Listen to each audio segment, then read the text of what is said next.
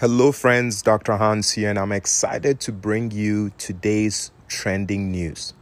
News are coming in that we have another vaccine candidate. On top of that, New York Stock Exchange opened up. Governor Cuomo was up there ringing the bell for the stock market today, and it was phenomenal to watch.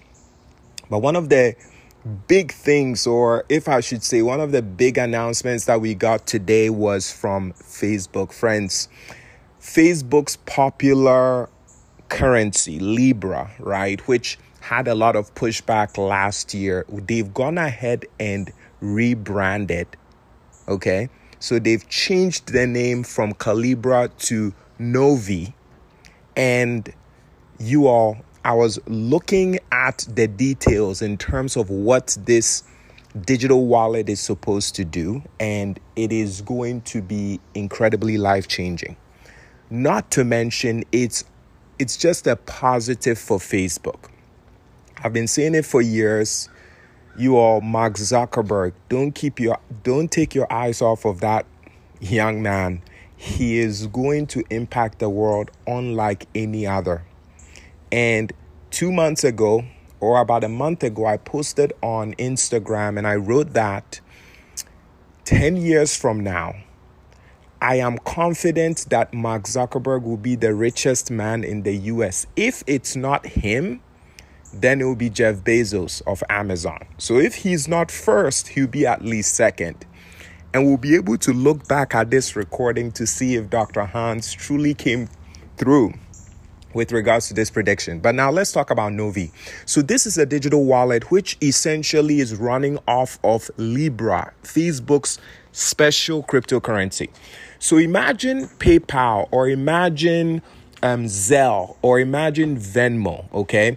The ability to be able to, you know, move money from one party to the other, or from a business to, to someone else. But then imagine that on a global scale. That is what Novi is looking to do, okay?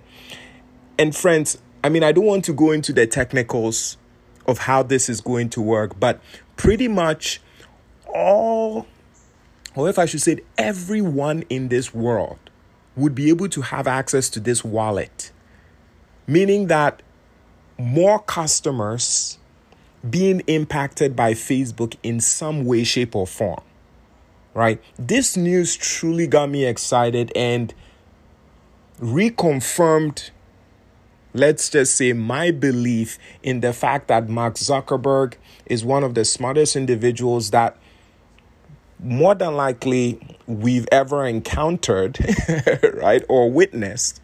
And I'm, I'm super excited to just continue to see how he innovates, right, and, and, and continues to impact the world.